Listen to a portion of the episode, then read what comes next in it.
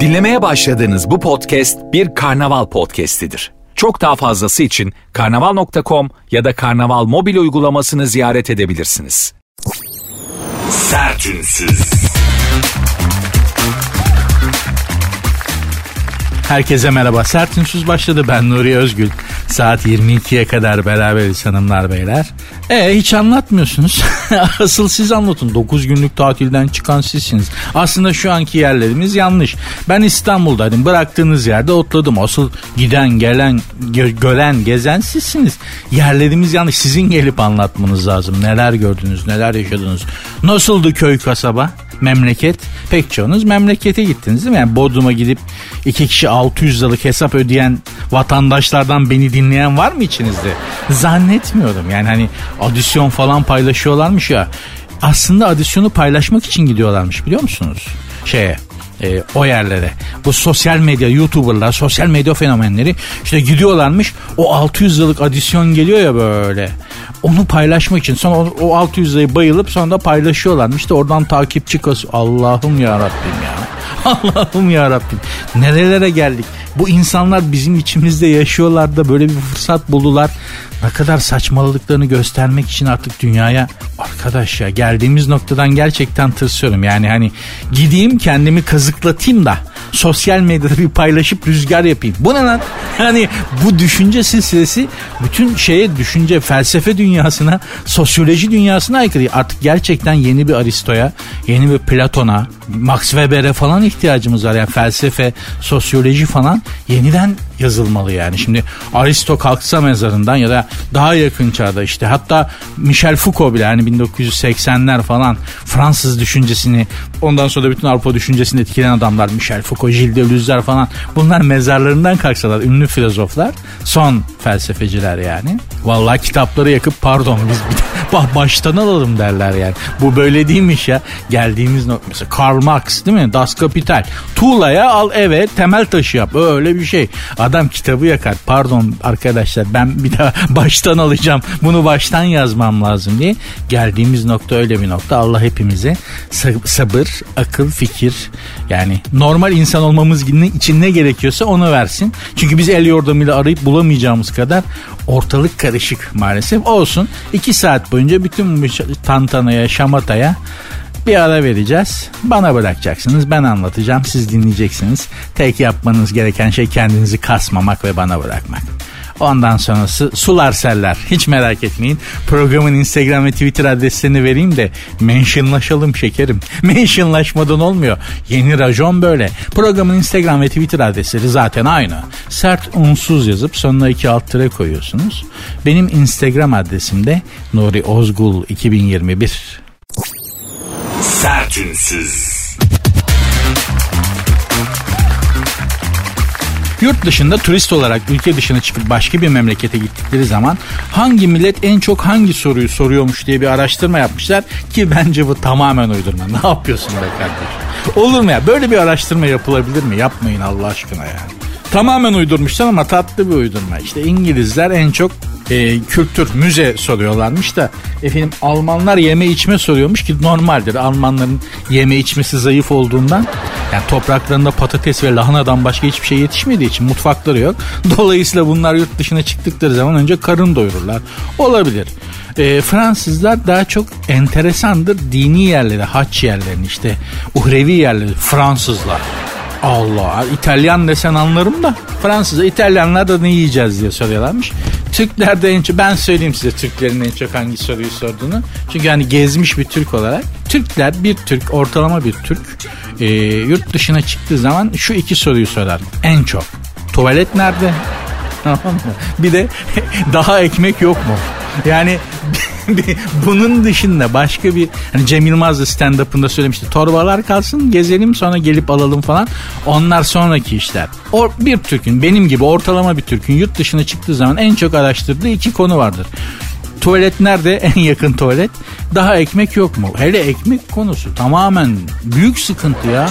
Büyük sıkıntı çünkü bizim ekmek tüketimimize adamların kafaları yani kadınların ya da işte ecnebilerin kafası basmıyor. Hani Almanın, Fransızın, İngiliz'in, İtalyan'ın basmıyor da Japon'un basıyor mu? Yok. Japon'da ekmek diye bir şey yok zaten. Hani o he falan oluyor.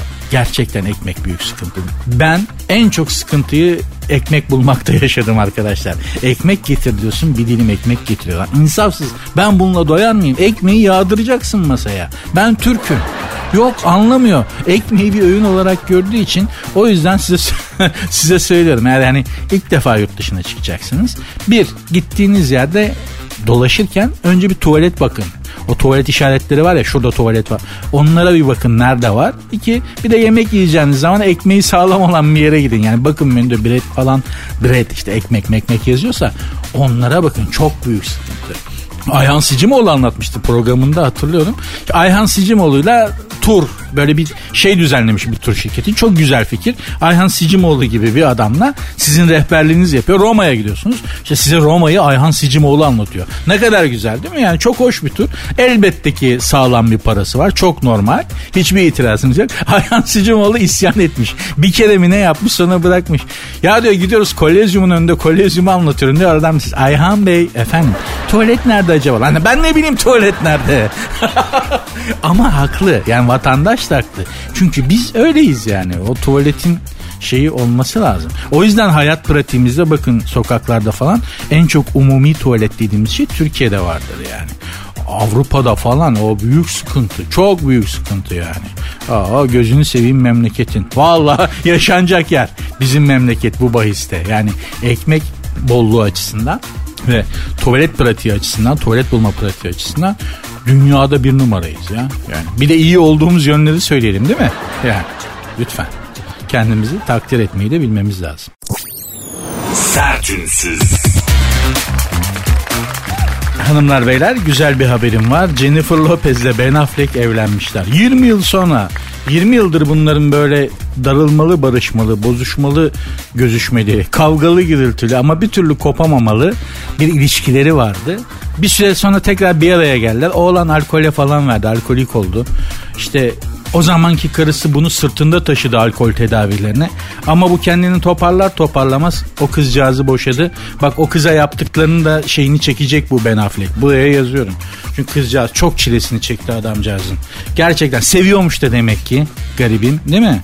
Adamı sırtını Ben Affleck gibi bir deveyi affedersiniz. O adam sırtta taşınma ona küfe hamal lazım yani. Hemen hamal küfesine koyup anca öyle taşırsın.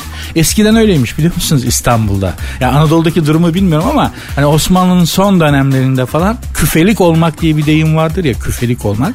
Çok zurna olanları, içip içip ayakta duramayacak olanları böyle sırtında küfe olan hamalları taşıtırlarmış. Küfenin içine koyup bildiğin taksi aslında ama küfenin içinde gidiyorsun hamalın sırtında evi tarif ediyorsun benim ev şuradan gidince falan diye.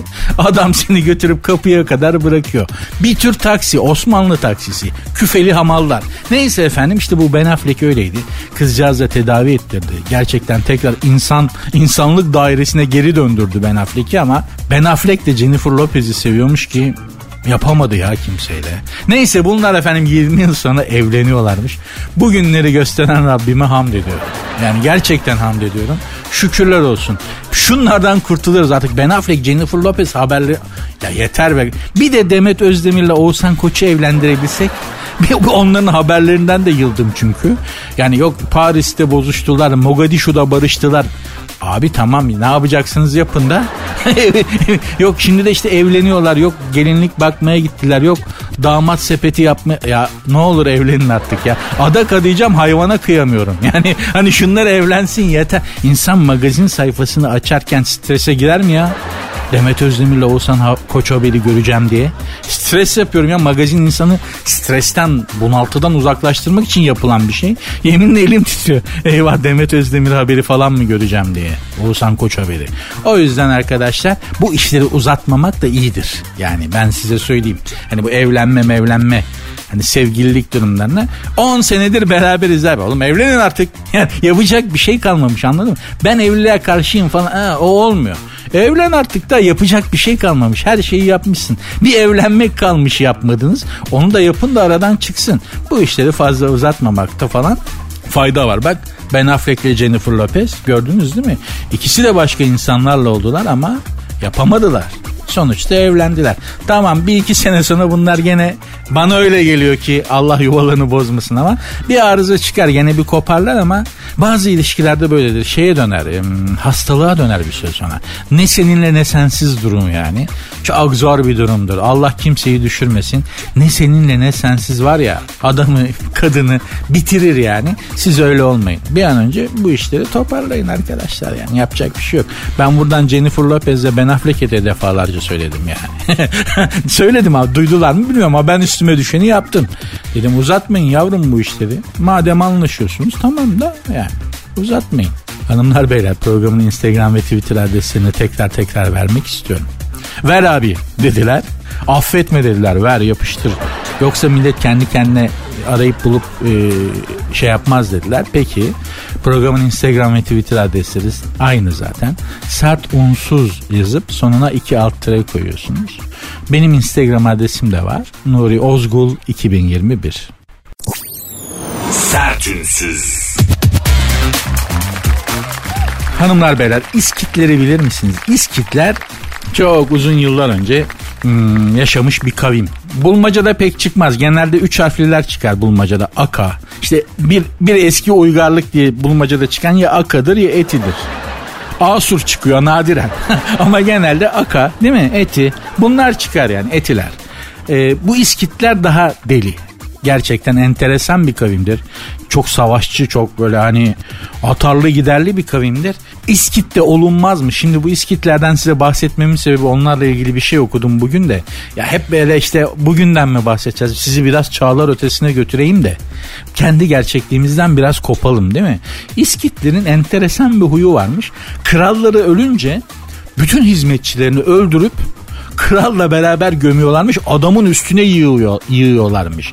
Yani adamın hani hizmetçisi dediğin 3-5 değil ha. İskit kralı dediğinin 40-50 tane hizmetçisi var su getireni ayrı, ayak parmaklarının arasını yıkayanı ayrı, ensesini, sırtını kaşıyanı ayrı, yelleyeni ayrı, yemeğini getireni 40 tane en az. Bunları tek kral ölüyor ya. Bunları da teker kral öldü kusura bakma deyip cart diye bunları da öldürüyorlar. Adamı koyuyorlar açık bir lahte. Öyle gömmek falan yok. Açık bir lahte cesedi yatıyorlar. Hizmetçilerin de üstüne yığıyorlar. Tepeleme. Sandviç gibi. En altta kral. Öyle gömüyorlar. Nasıl? Hakikaten İskit kralının hizmetçisi de olunmaz. Ya İskit kralının emrinde çalıştığını düşünsene. Yani adam hani ulan ben emekli olmadan ölmez inşallah diye değil mi? Aklı gider insanın ya. İskitlerde gerçekten kralın adam olunmazmış. Gerçi emekli olsan da fark etmiyor. Çünkü şöyle tuhaf bir huyları var. Adamın seneyi devriyesi geliyor. Eskiler seneyi devriye. Yani öldükten bir sene sonra. Tam bir sene sonra bu sefer muhafızlarını öldürüyorlar. Gerçekten. Diyorlar ki kral öleli bir sene oldu. Evet sen kral muhafızı mısın? Evet. Böyle kapı çalınıyor. Geliyor birileri. Evet. Ellerinde yağlı bir kazık var. Abi seni şunun üstüne alacağız ya. Neden? E, kral öleli bir sene oldu da. Muhafızlarını kazığa oturtup kazığa oturtup bir sene sonra lan, muhafızın ne günahı var? Bilmiyorum işte gelenek. Kazığa oturtup çember şeklinde kralın e, lahdinin etrafına diziyorlarmış. İskitler. Gerçekten de ortadan kalkmaları hayırlı olmuş. Yani bu geleneğin bugüne kadar sürdüğünü düşünsene. Hiçbirimiz evin yolunu bulamayız. Böyle bir şey olabilir mi ya? Gerçekten de insanlığın kat ettiği merhale az bir merhale değil. Yani bugün böyle bir şey olduğunu düşünebiliyor musun? Mümkün değil. Mesela Mısır firavunlarını da öyle hizmetçileriyle falan gömüyorlar biliyorsunuz. Hizmetçinin günahı ne babacığım? Getir öteki firavuna hizmet etsin değil mi? Üstelik tecrübesi var, benchmark'ı var. yani değil mi? Yetişmiş insan sen buna niye kıyıyorsun ya? İK çok zayıfmış tarihte. Yani insan kaynakları zihniyeti hiç yokmuş. Yetişmiş insanı pırasa gibi doğuruyorlar. Şimdi problem başka. Şimdi, şimdi insan yetiştiremiyoruz. Yani hani şimdi yetişmiş insan bulsan diye atlayacaksın üstüne böyle dört elle tutacaksın. Yok iyi yetişmiş insan yok yani. Bir, hani her şeyi bir yana bak bir bir mağazaya bir, bir şey alışverişe giriyorsun. Esnaf cep telefonundan kafayı kaldırıp seninle muhatap ol. Yarım ağızla cevap ver. Yok. Herif telefonda ne yapıyorsa artık bitcoin'e mi bakıyor ne yapıyor? Eskiden öyle miydi ya? Esnaf, bir müşteri içeri girdiği zaman esnaf hazırlığına geçerdi. Veli nimet geldi aman rızkımız geldi falan diye böyle. Adam kafayı kaldırmıyor telefondan kimseyle muhatap olmuyor ya hiç. Müşteri mi geldi dükkana ne geldi belli değil. Dolayısıyla eskiden belli ki tarihte İK hiç yokmuş yani. Yetişmiş insanı pırasa gibi doğruyorlarmış. Şimdi de problem şu insan yetişmiyor. Yani yetişmiş insan, kalifiye insan problem var. Yetiştiremiyoruz maalesef maalesef. Yani ne öyle ne o zaman iyiymiş ne bu zaman iyi arkadaş biz ne yapacağız ya? Ne bileyim en güzeli kedi olmak galiba. Şimdi benim de kedim var. Çok güzel abi. Eğer yani bir eve kapağı attıysan var ya on numara bir şey kedi olmak ya. Zaten sevdiriyorsun kendini. Sevimli hayvansın. Tamam mı? Bakıyorsun yatıyor. Evin kralı sensin abi. Bizim evin kralı bizim duman. Bu evin sefasını benden çok o sürüyor yani. Şu devirde ev kedisi olmak kadar güzel bir şey yok. Ben bunu gördüm açıkçası. Söyleyeyim yani. Sertünsüz. Biraz magazine gelelim mi hanımlar beyler? Akünün suyunu boşaltalım biraz. Boş insanların boş hayatlarından bahsedelim de. Biraz hafif şeyler düşünelim. Beyne de fazla yüklenmemek lazım yani. Öpüşmeden önce et yememiş. Kim bu? Ünlü oyuncu Natalie Portman Thor filminde rol arkadaşı Chris Hemsworth'un çok nazik biri olduğunu ve işte bunların bir e, Buse sahnesi varmış efendim. O öpüşme sahnesi de. E, o sahneden önce et yemedi. Çok kibar insan demiş. Neden peki? Çünkü kendisi Natalie Portman veganmış, et ürünleri tüketmiyormuş. E, çocuk da demiş ki ya şimdi bu kız vegandır. Hani ben de et yerim. Tam böyle Buse öpücük sahnesinde dudaklardan bir şaşlık tadı, bir acılı Adana tadı alıp irite olmasın diye. bir buçuk tavuk dürüm yiyip o sahneyi çekse ya. Lan çok eğlendim çok özür dilerim. Sizden fazla eğlenmem de biraz tuhaf oldu ama düşünsene yani Thor baba böyle dürümüşler dürümü de kağıdı böyle yağı akmış kağıdın dibinde böyle toplanmış. Bir buçuk dürüm gömüyor. Set hazır diyorlar lak diye kıza doluyor. Vegan kıza. Gerçekten çok ince düşünce. Çok ince ve çok zarif düşünce. Bu Chris Hemsworth'u tebrik ederim. Ya şimdi şaka bir yana da gerçekten hani baktığınız zaman ince düşüncenin de ince düşüncesi yani değil mi? Aferin. Nordiklerden böyle adam çıkmaz ama çıkmış demek ki. Yani çünkü düşünün aslında normalde et yemeyen kahraman olmaz. Yani düşün düşünelim. Herkül mesela değil mi? Şimdi hani tarihteki kahramanları düşün. Herkül. Abi ben et yemiyorum ya falan. Böyle bir şey düşünülebilir mi abi? Ya da Kara Murat. Aa, bu menemende tereyağı var mı acaba? Ben hayvansal gıda... Böyle bir şey mümkün mü abi? Bütün kahramanlar... Ha, dikkat et tarihi filmlere. Tam tersi hana gider. Hancı bize et getir. Bütün geyiği yiyor adam. bütün böyle hayvanı getiriyorlar bütün çevirme. Komple tüketiyor. Kahraman dediğin et yer yani tarihte. Ama şimdiki işte çıt kırıldım yeni kahramanlar, yeni moda kahramanlar. Onlar et falan yemiyorlar. Şimdi Süpermen'i et yerken düşünebiliyor musun? Örümcek adamı falan. Mümkün değil. Onların vegan olması imajinasyona uygun ama tarihe dönüp baktığın zaman gerçekten mümkün değil yani. Bu arada her zaman söylüyorum vejeteryan hele vegan arkadaşlara çok saygı duyuyorum. Çünkü hayatından bunu çıkarabilmek kendinle ilgili çok önemli bir mücadele. Challenge diyorlar ya gerçekten büyük challenge. Ben yapamam ama bunu yapıyorlar ya bütün mesela hayvansal gıda yani tereyağı da yemiyor anlatabiliyor muyum? Yumurta da yemiyor. Vegan dediklerimiz hayvansal çok büyük mücadele gerçekten şunu yapabildiysen yani zıplayarak Mars'a gidersin abi. Şunu yapabil benim gözümde yani. Çok tebrik ediyorum. Ayrıca oğlanı da bu Chris Hemsworth'u da tebrik ediyorum. Zarif adammış. Oyuncu vegan diye e, et yememiş. Hani dudaklarından et tadı olur diye. Bizde de şey dedi değil mi? Hani bir randevuda artık benim eve gidelim şekerim falan dersin. Ee, olur falan der. Sonra yemekte soğanlı falan yiyorsa eyvah dersin. o da neyse o detaylara girmeyeyim ben. Programın ruhu gereği. Efendim Lindsay Lohan'ın lokum aşkı.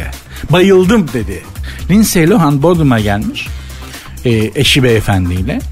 Önceki gün doğal, doğal ürünler satan bir dükkanda görülmüş kendisi. Bu görüldü lafına da bu magazincilerin görüldü diye biten cümlelerine de hasta oluyorum ha. İşte Lindsay Lohan Bodrum'da doğal ürünler satan bir mağazada bir dükkanda görüldü falan. İşte Emre Altuğ Nişantaşı'nda görüntülendi. İrlanda karbay kuşu mu bu nesli tükenen bir şey mi görüntüledi? O, o zaman söylenir. Nesli tükenmekte olan İrlanda karbay kuşu görüntülendi. Anadolu yaparı Siirt dağlarında görüntülendi. Bunlar böyle insanlar değil ki her yerde görüntülenebilen insanlar zaten yani. Çok nadir bir durumdan bahsetmiyoruz. Bak Lindsay Lohan da lokumcuda görülmüş. Bir tane tattırmışlar. Vardır öyle küçük çanakta gel gel yapmak için yaparlar genelde. Kapalı çarşıda öyledir. Git dikkat et bu lokum satanlar falan. Küçük bir çanağın içinde böyle lokumlarla dururlar dükkanın önünde. Mesela hani sana falan vermez. Senin Türk olduğunu anlayınca sana dalmaz o. Direkt turiste yer misiniz falan. O gel gel yapmak için esnaf taktiğidir. Güzel de taktiktir. Radyasyonu olan yiyince bir kere çünkü lokum da yenecek bir şeydir yani. Nitekim Lindsay Lohan da bayılmış lokuma hanımlar beyler. 3 kilo almış. 3 kilo lokum almış. Kendisi mi yiyecek? Marshmallow gibi bir şey zannetti. Var ya bak Lindsay Lohan'lıktan çıkarsın. Bambaşka bir şey olursun. Yeminle bu, bu kıza söyleyin bu böyle yani bu böyle yenen bir şey değil arkadaşlar. Bunu izah edin yani. Şimdi gözü dönmüş belli ki kadının şekeri yiyince bir de özel bir dönemdeyse değil mi? Yani tatlıya şekere düşkün düşkün oluyorlar hanımlar. Özel öyle bir de öyle bir dönemdeyse dalmıştır atmaca gibi lokuma. Şimdi ama söylemek lazım. Bak bu insanın içini bayar. Gerçekten iki gün yataktan kalkamazsın. Bunun üç kilosunu birden yeme diye. En azından ben buradan insanlık vazifemi yapıp Lindsay Lohan'a seslenmek istiyorum hanımlar beyler. Yapmasın. Sertünsüz.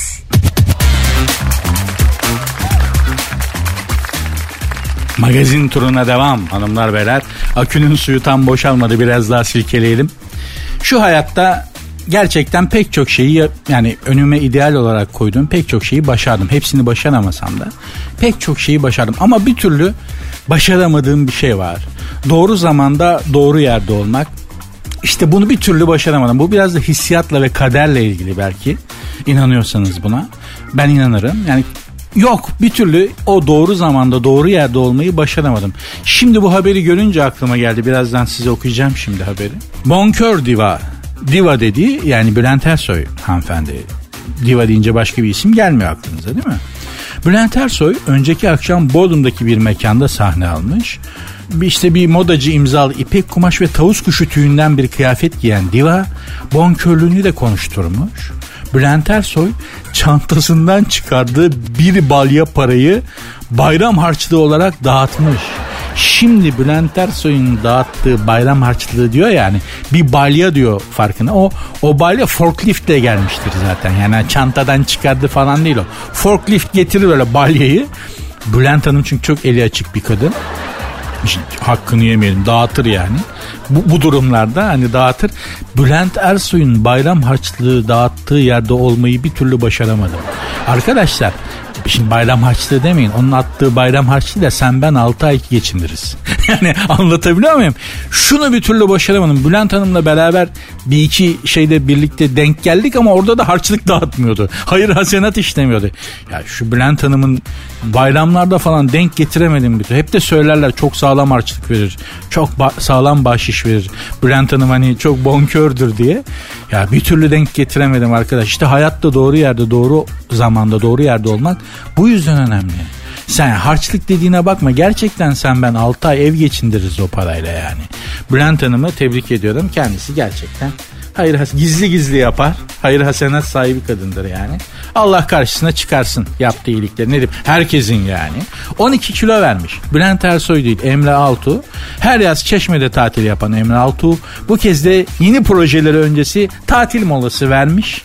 Son parçası Avut Beni'yi yakın zamanda müzikseverlerle buluşturmuş falan filan. Soluğu işte o yorgunluğu atmak için Çeşme'de almış. 52 e, yaşındaki popçu 12 kilo vermiş. Burada tam böyle denizden çıkıp da o deniz suyunu üzerinizden akıtmak için duşun altına girersiniz ya. Tam orada böyle sağ profilden çekilmiş bir fotoğrafı var boydan. Ee, bakıyoruz gerçek tam böyle göbeği fotoğrafının çekildiğini fark etmiş. Tam böyle göbeği içeri çektiği anda şak diye çekmişler. O göbek normalde öyle olmaz. Belli. Yani göbeği çekmiş baba yapmış. Yıl, biliyoruz da konuşuyoruz. Ben Esquire dergisinde birkaç sene yazı yazdım. Esquire bir erkek magazin dergisiydi. Çok saygın bir dergidir bütün dünyada da. Beyefendi Esquire eski İngilizce'de beyefendi demek zaten. Öyle bir dergiydi. İşte onun kapak çekimleri olurdu ve genelde o zamanın işte ünlü hanımları, foto modeller, oyuncular, ses sanatçıları falan kapak olurdu Esquire'a. Ben de o kapak çekimlerine giderdim. Yani hiç değişmezdi. Şimdi yönet e, şey yönetmen diyorum fotoğrafçı hanımefendi geçiyor, pozunu veriyor. Tam böyle çekiyorum dedi anda tık göbek bir bakıyorum içeri girmiş. Abi ya bir kadında da değişmez mi bu ya? Bak hareket dışı çekiyorum. tak göbek içeride. Hepsinde böyle ya bakıyorsun fotoğrafa. Daha sonra biz onları photoshopla ne şekilleri su beli olmayan kadına bel yaptım ya. Bizim photoshopçuyla kulakları çınlasın. Yani be, bel kavisleri yok kadının. Bel kavisim yok falan yaparız. Kadın sahi mi? Sahi oturduk kadına bel kavisi yaptık. ince kum saati gibi bel yaptık kadına ya. Yani bunlar oluyor. Ol, olan şeyler göbek içeri çekilmesi de çok önemli bir standarttır. Herkesin de yapabileceği bir şey değil. Yani ben mesela göbeğimi içeri çekmeye çalışıyorum bazen. Ama girmiyor yani içeride yer yok. Hani göbek de şey diyor. Dili olsa baba geç kaçacağım içeri de içeride yer yok. Nereye kaçacağım yani? Hani nereye gideyim? Sen bana bir imkan yarat. Yok her göbek de içeri çekilmez onu söylemeye çalışıyorum. Şimdi benimkisi olmuyor yani. Komik bir görüntü oluyor. İstediğin kadar içeriye çekmeye çalış. İçeride yer yoksa göbek içeri kaçmıyor kaçmıyor. Hanımlar beyler programın adı Sert Ünsüz. Instagram ve Twitter adresleri de aynı. Sert Unsuz yazıp sonuna iki alt tire koyuyorsunuz. Benim Instagram adresim de Nuri Ozgul 2021. Mentionlaşalım şekerim. Sertünsüz.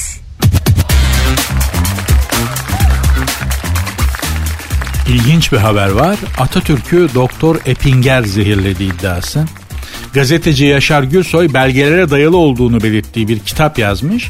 Atatürk'ün sirozdan ölmediğini, Nazi kamplarında vahşi araştırmalar yapan Avusturyalı doktor Hans Eppinger tarafından zehirlendiğini iddia etmiş. Kitap yayınlandı. Atatürk'ün katilleri ve o doktor diye. İşte Atatürk rahatsızlanınca e, doktor çağırıyorlar. O zaman da işte Almanya'dan bir doktor geliyor. Bu Eppinger denen adam. Bunu getiriyorlar. Yani gel bak Atatürk'e bak diye. Onun zehirlediğini iddia ediyor ya, yazar. E, neydi? Ne şırınga etmiş Atatürk'e? Yavaş yavaş ağır ağır hafif hafif civalı bir ilaç enjekte etmiş ve Atatürk'ü ağır ağır bu civalı ilaçla öldürmüş. İddiaya göre Doktor Epinger ki yapmış olabilir çünkü o zaman e, Naziler iktidarda yani iktidara yürüyorlar. Hatta Atatürk uyarıyor daha Adolf Hitler işin başına geçmeden bu manyağa dikkat edin bu ortalığı karıştıracak diye. Gerçekten. Hatta Fransız Büyükelçisini çağırıp şey yani Fransız Büyükelçisi Atatürk'ü ziyarete geliyor. Maginot hattı vardır meşhur 2. Dünya Savaşı'nda. Fransızların Alman saldırısına engel olmak için yaptıkları, çektikleri bir hat, askeri hat. Atatürk Maginot hattının nerelerinden gireceğini söylüyor Almanlara. Diyor ki yani buradan, buradan, buradan bu, bu buraları zayıf bırakmışsınız. Buraları takviye yapın yoksa bak buralardan girerler diyor. Gerçekten de Almanlar 2. Dünya Savaşı'nda hücum şeyinde Orada odalardan giriveriyorlar. Şimdi Atatürk'ü Almanların zehirlemiş olması yani şimdi yok canım olamaz demem. Neden? Çünkü Atatürk Atatürk gibi bir adamın bir ülkenin başında olması öteki bir bakmayın siz işte Atatürk öldükten sonra yayınladıkları o geçmiş olsun mesajı hiçbirinin işine gelmez. Öyle dirayetli bir adamın ülkenin başında olmaya. Yani düşünsene şimdi Türkiye'nin başında Atatürk var. E kimin işine gelir abi? Kimsenin işine gelmez. Dolayısıyla bu olmuş olabilir. Olamaz diyemiyoruz. Nitekim Adolf Hitler'e yaptığı bir gider vardır Atatürk'ün. Ee, İstanbul Üniversitesi kurulacak. Bazı kür, kürsüler kurulacak. İşte jeoloji, arkeoloji gibi. E, yetişmiş hoca yok. Diyorlar ki Almanya'dan alalım. Bu Almanlar Yahudilere zulmediyorlar. E Yahudilerin de çok iyi yetişmiş bilim adamları var. Evet. İşte bunları isteyelim. Zaten bunlar öldürmeye çalışıyorlar bunları. Göndersinler bizim üniversitelerimizin kürsüsünü bu bilim adamları kursun. Nitekim arkeolojiyi bildiğim kadarıyla değil mi? Bir çok önemli bir Yahudi bilim adamı kuruyor İstanbul Üniversitesi'nde. Neyse Atatürk'te Adolf Hitler'e bir liste oluyor. Diyor ki bu bu bu kişileri ülkemize gönderir misiniz? Fakat çok önemli bir profesör var bir Yahudi profesör. Onu yollamıyor Hitler. Bir daha istiyorlar bir daha yollamıyor. Atatürk en sonunda şöyle bir mesaj yolluyor. Diyor ki bunu bu adamı defalarca sizden rica ettik göndermediniz. Bu bir unutkanlık mı yoksa Türkiye Cumhuriyeti'ne karşı bir düşmanca tavır olarak mı algılayayım şeklinde diplomatik anlamda ne ayaksın sen? Hani bilelim de ona göre davranalım diplomatik dildeki şeyi bu. Üç gün sonra adamı yolluyorlar. tamam yani şimdi yani büyük devlet adamı olmak da böyle bir şey. Yani diyor ki yani bana düşmanlık mı yapıyorsun? Yoksa unuttun hani unuttunsa olabilir de bu düşmanca bir tavırsa onu bilelim diyor. Adolf Hitler de diyor ki yollayın. Yollayın başımıza ihale almayalım. Şimdi böyle bir adamı elbette e, bir ülkenin başında istemezler kolay kolay. Dolayısıyla da yok yapmamışlardır falan filan diyemeyiz. Fatih Sultan Mehmet için de aynısı söylenir biliyorsunuz. Bir rivayete göre doktoru tarafından zehirlenmiştir. Bir rivayete göre de berberi tarafından zehirli usturayla tıraş edilerek yavaş yavaş zehir yavaş yavaş verilerek e, tıraş öyle m, zehirli usturayla tıraş ettirilerek öldürülmüştür. Fatih Sultan Mehmet şeklinde bir rivayet vardır maalesef. Bunları yapıyorlar. Kimse kimsenin başında büyük adam görmek istemiyor hanımlar beyler. Ne yapalım?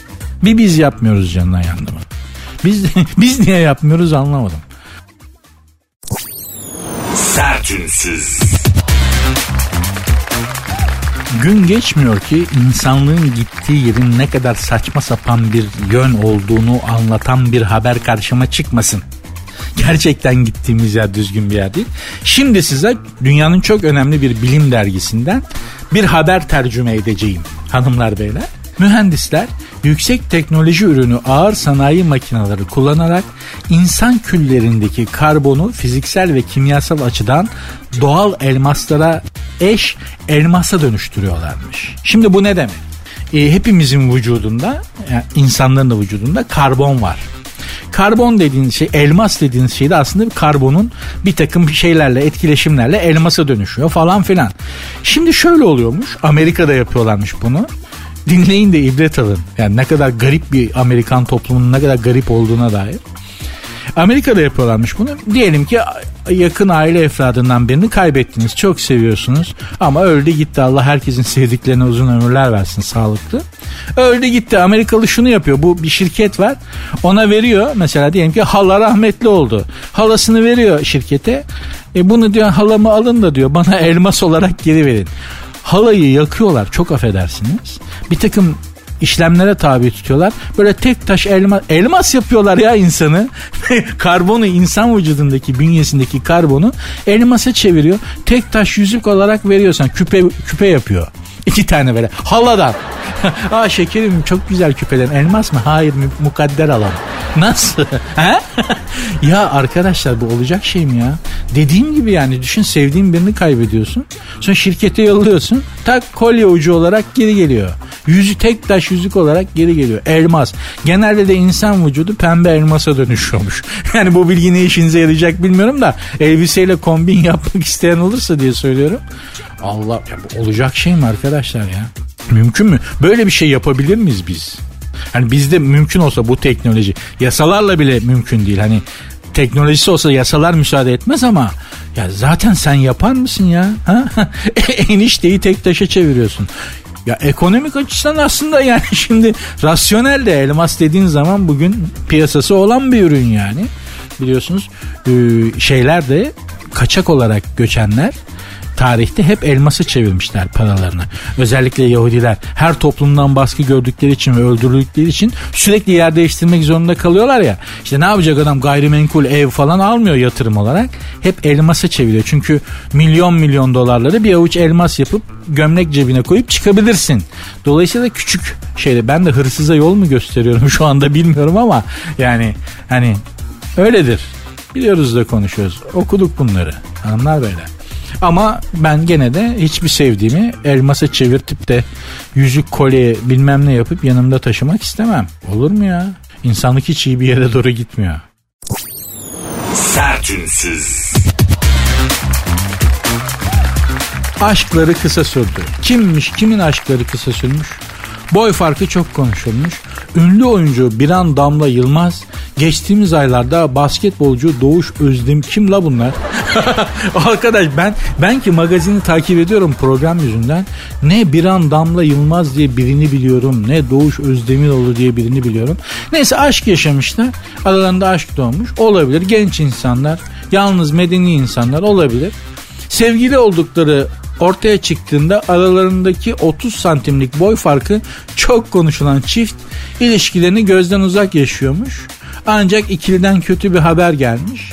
İşlerin yoğunluğundan dolayı birbirlerine vakit ayıramayan çift karşılıklı konuşarak yollarını ayırmış. Acaba boy, boy farkı bu 30 santimlik fark yüzünden mi ayrıldılar demişler ki şimdi boy farkı eşler arasında bir meseledir. İllaki bir gün gündeme gelir. Yani tartışmak anlamında değil ama işte onun boyu. Kadınlar genelde böyle boylu postu dalyan gibi bir eşleri sevgilileri olsun isterler yani bu böyledir. Bununla gurur duyarlar yani. Hani anne baba da şimdi oğluma bak be maşallah dalyan gibi değil mi? Anne baba da sever böyle boylu postlu çocuk. Ben tam tersini savunuyorum.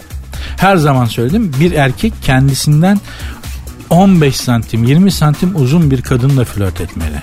Şimdi ben bunun tam, tam tersini savunuyorum. Bence kadın erkekten uzun olmalı. Erkek açısından konuşuyorum. Bir erkek olarak erkek tarafından bakarak konuşuyorum. Sizden uzun bir hanımla hiç e, birlikte oldunuz mu? İnanılmaz bir etkidir. Yani bir erkek olarak acayip rüzgarınız olur. Yani senden mesela düşün 30 santim uzun bir hanım kolunuza girmiş. Ya kardeşim mi falan diye arada soran olursa da o kadarını da artık şey yapacaksın idare edeceksin ama girdiğin ortamda müthiş bir etki yaratıyorsun. Yani benim beylere tavsiyem sizden uzun hanımlar mümkün olduğunca. Ha hanımefendiyi ikna etmek zor olabilir. Yanında çünkü kadıncağıza şöyle bir bakar yanında pazar poşeti gibi adamla mı gezeceğim falan diye ama eğer ikna edebilirsiniz, kalbini kazanabilirsiniz çok büyük bir etki yaratırsınız etrafta. Çok. Yani hani bunu size anlatamam. Başımızdan geçti de konuşuyoruz. Yani 30 santim senden uzun bir kadın koluna girmişse her yerde acayip rüzgarın olur abi. Yani hani bir mekana giderken güvenlikler bile buyurun buyurun abi falan desen hani hani kırmızı halı sermedikleri oluyor. Yani baba bunu ya baba bu kadını ikna etmişse kendisinin sevgilisi olmasına bu basit bir adam değildir falan deyip acayip enteresan bir saygı uyandırıyorsunuz herkes için.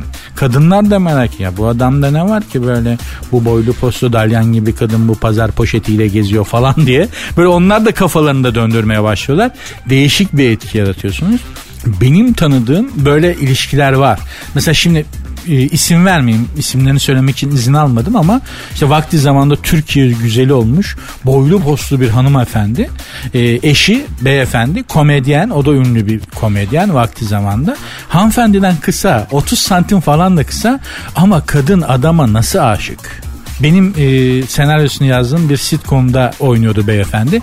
İşte hanımefendi de öyle ziyarete gelmiş falan. Şimdi ciddi bir boy fark var. Hanımefendi çok uzun ama adama nasıl aşık? Nasıl aşık? o bir karış adam var ya o dalyan gibi kadın. O bir karış adamın böyle gözlerine bakıyor.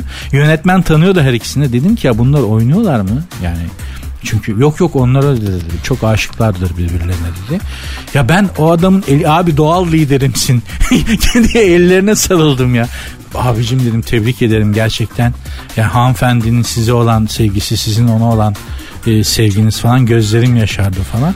45 senelikte evlilermiş yani ya herkesin ağzı açık kaldı. Hani anlıyor musun? Ve herkes adamı merak ediyor. Yani ne neden yani nasıl? Büyük soru işareti oldu hepimiz için. Nasıl olabilir falan işte bunu başardığınız zaman ama var ya püf, özgüven tavan. Zirve. Mutlaka hayatınızda bir kerecik olsun böyle bir şey yaşayın ya da yaşamanızı dilerim. Beyefendilere söylerim. Ha, hanımlar için biraz handikaplı tabii yani. Sertünsüz. Hanımlar beyler programın açılışındaki ilk ilk anonstu galiba. Size e, Bodrum'da ünlülerin özellikle YouTuber'ların ve sosyal medya fenomenlerinin bu hani işte 600 liralık 700 bir lahmacun bir aylana 300 lira geldi falan böyle hesapları bilerek isteyerek ödediklerini o adisyonu sosyal medyada paylaşıp rüzgar yapmak, takipçi kasmak için kullandıklarına dair bir haber okumuştum. Cenk Eren beyefendi demiş ki gerçekten öyle bunlar kendilerini göstermek için yapıyorlar. Yoksa Bodrum'da 20 liraya da lahmacun ayran yiyebilirsiniz demiş ki zaten Bodrum'un sıcağında lahmacun yenin aklına şaşır. Çok özür dilerim ama abi o sıcakta Bodrum'da la sen dedim ben İstanbul'da yiyemiyorum ya. Bodrum'da nasıl yiyorsunuz abi? siz hayır karbon fiber misiniz siz ya? Sizin mideniz karbon fiberden mi bebeğim? Bodrum'un sıcağında Adana'da da yeniyor falan ama Adana başka bir şey. Adana da çok sıcak. Adana'da yiyecek başka bir şey yok. Hani abi bana bir sulu yemek getirin dediğin zaman ne diyor adam. Hani öyle bir durum yok Adana'da. Yiyorsun. Bir de Adana'da yapıyor kardeşim. Sanata döndürmüş adam artık kebap işini. Sanat yapıyor yani. Yiyorsun. O sıcakta yiyorsun rahatsız olmuyorsun ama Bodrum'da lahmacun. Ya lütfen lütfen. İşte bu sosyal medya fenomenleri de bir kişi 600 lira hesap ödeyip sosyal medyada Instagram'da falan paylaşıyorlarmış. He bir mekana geldik bize haşırt diye e, geçirdiler 600 lira bakın falan diye. Orada iki tane işte bir şey yazıyor turşu ayran lahmacun 600 lira falan. Asıl benim onlara söylemek istediğim şu. Hayatın bize kestiği biz dar gelirlere ya da orta gelirlere kestiği adisyonu biz size gösterebilsek kaçacak delik ararsınız. Siz size adisyon hesap olarak kağıdın üzerinde rakam olarak geliyor. Hayat ama bize bize hayat bir adisyon kesiyor. Hem geçim derdi olarak hem iş güç olarak hem moral olarak sağlık olarak hayat bize bir adisyon kesiyor. Onu kağıt üzerinde gösterebilsek kaçacak delik ararsınız. O yüzden adisyonla ödediğin adisyonla falan övünmek eğer bunu yapan varsa e, öyle iyi bir şey değil. Yoksa bize kesilen adisyonu bir gösteririz. Üç gün bulanık rüya görürsün. öyle söyleyeyim yani. Dolayısıyla da adisyonla falan övünmeyin. Sakin olun. Herkes hepimiz İnsanlar 600 bir kişi 600-700 lira hesap ödeyebilir. Zorla ödetmiyorlar ki adamın cükkada para vardır. Para sağlamdır. Onun için para bile değildir. Öder. Servet düşmanı değiliz. Ama bunu sosyal medyada paylaşmak bakın bize böyle geçirdiler falan. Bunlar iyi şeyler değil. Çünkü biz hayatın kestiği adisyonu bir gösterebilsek size var ya. Asıl adisyona.